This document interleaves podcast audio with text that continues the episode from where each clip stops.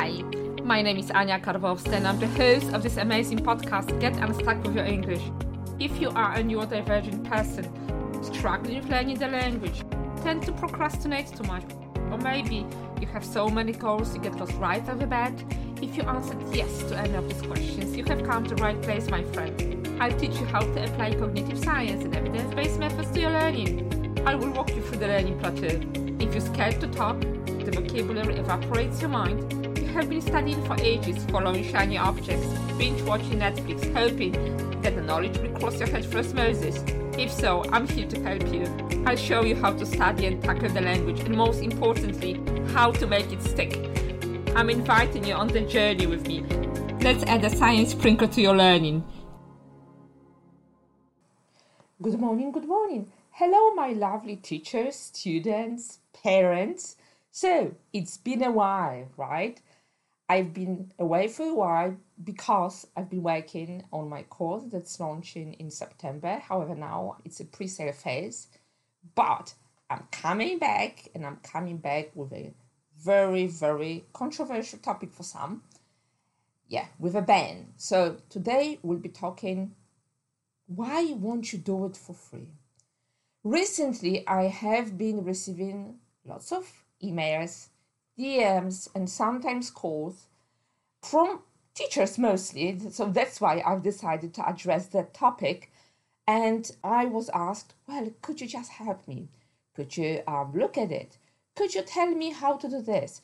Um, could you write a syllabus for grade six class? You know, we have like 15 dyslexic EFL students. Or, you know what? Um, I have that student, I have no idea what to do. Or I'm preparing a group for Cambridge exam. And truth be told, I have no idea what to do, right? I don't know how to approach it. I don't know what materials to use. Or I received messages saying, you know, I would love to buy your course. I think it's very interesting and it's indeed, I think it will help us a lot. But we are an institution and um, we just want to buy one and use it and apply it at our institution. But, you know, we would just buy one. And then when I say, well, the course is copyrighted, I can send you, I can sell you a package, right? There is a stunned silence. So today I will be talking about why I charge so much, why I charge so little. And I will tell you why.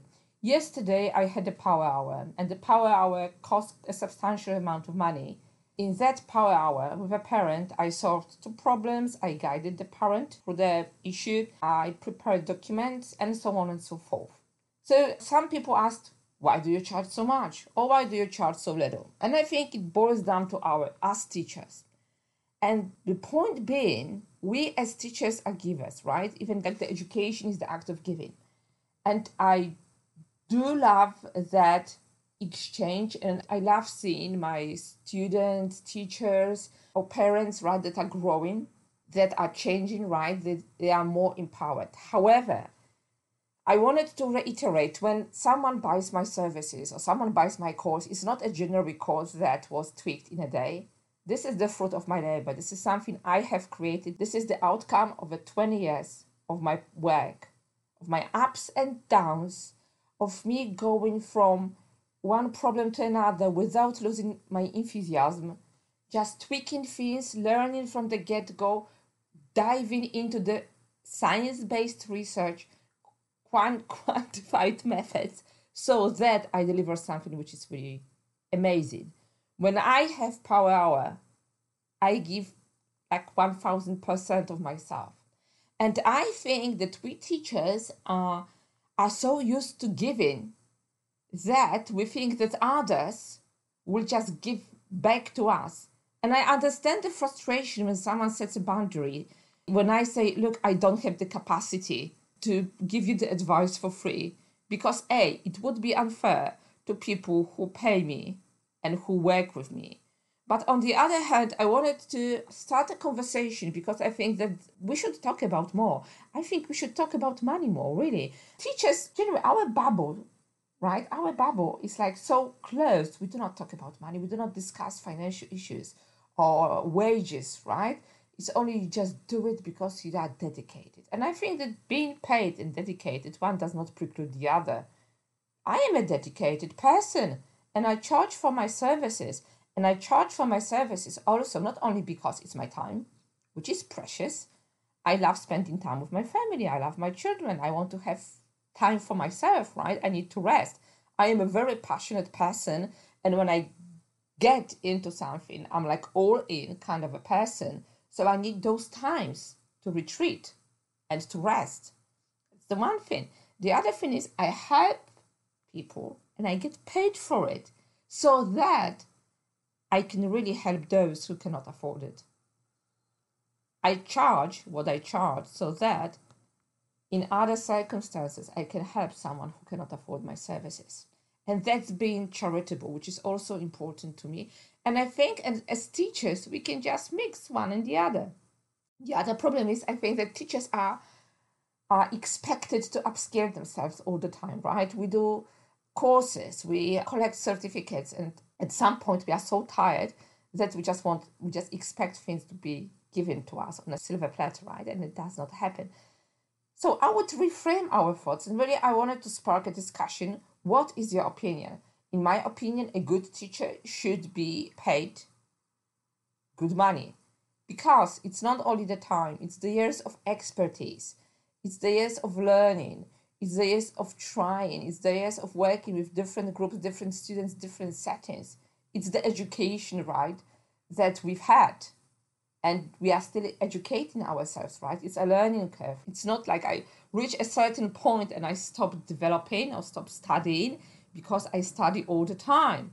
But I think like the money is like the elephant in the room, right? We all need money. We like to pay our bills and eat. So okay, I'm joking. You know, that's obvious. However, however, I think that for some strange reason, we are expected to do stuff for free I have a podcast, some other teachers have blogs. I write articles on LinkedIn. I have lives on LinkedIn. Other teachers may have lives on Facebook, Instagram, or any other platform. So they are sharing knowledge, right? And this is the knowledge that you can use for free. But I would like all of us just to sit back and think why? Why we are expected to do stuff for free because of a good heart? Let's shift that narrative.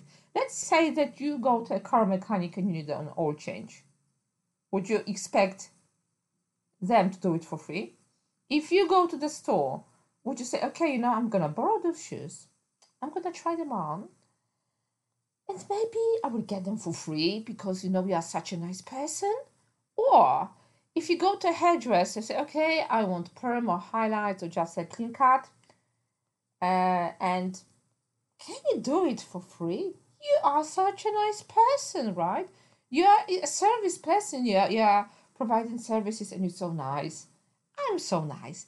Let's just do it for free. So I wanted to share some ideas. How can you approach other teachers and let's say have a, that slice of the cake, which is the knowledge and the expertise and the materials, if you cannot afford it?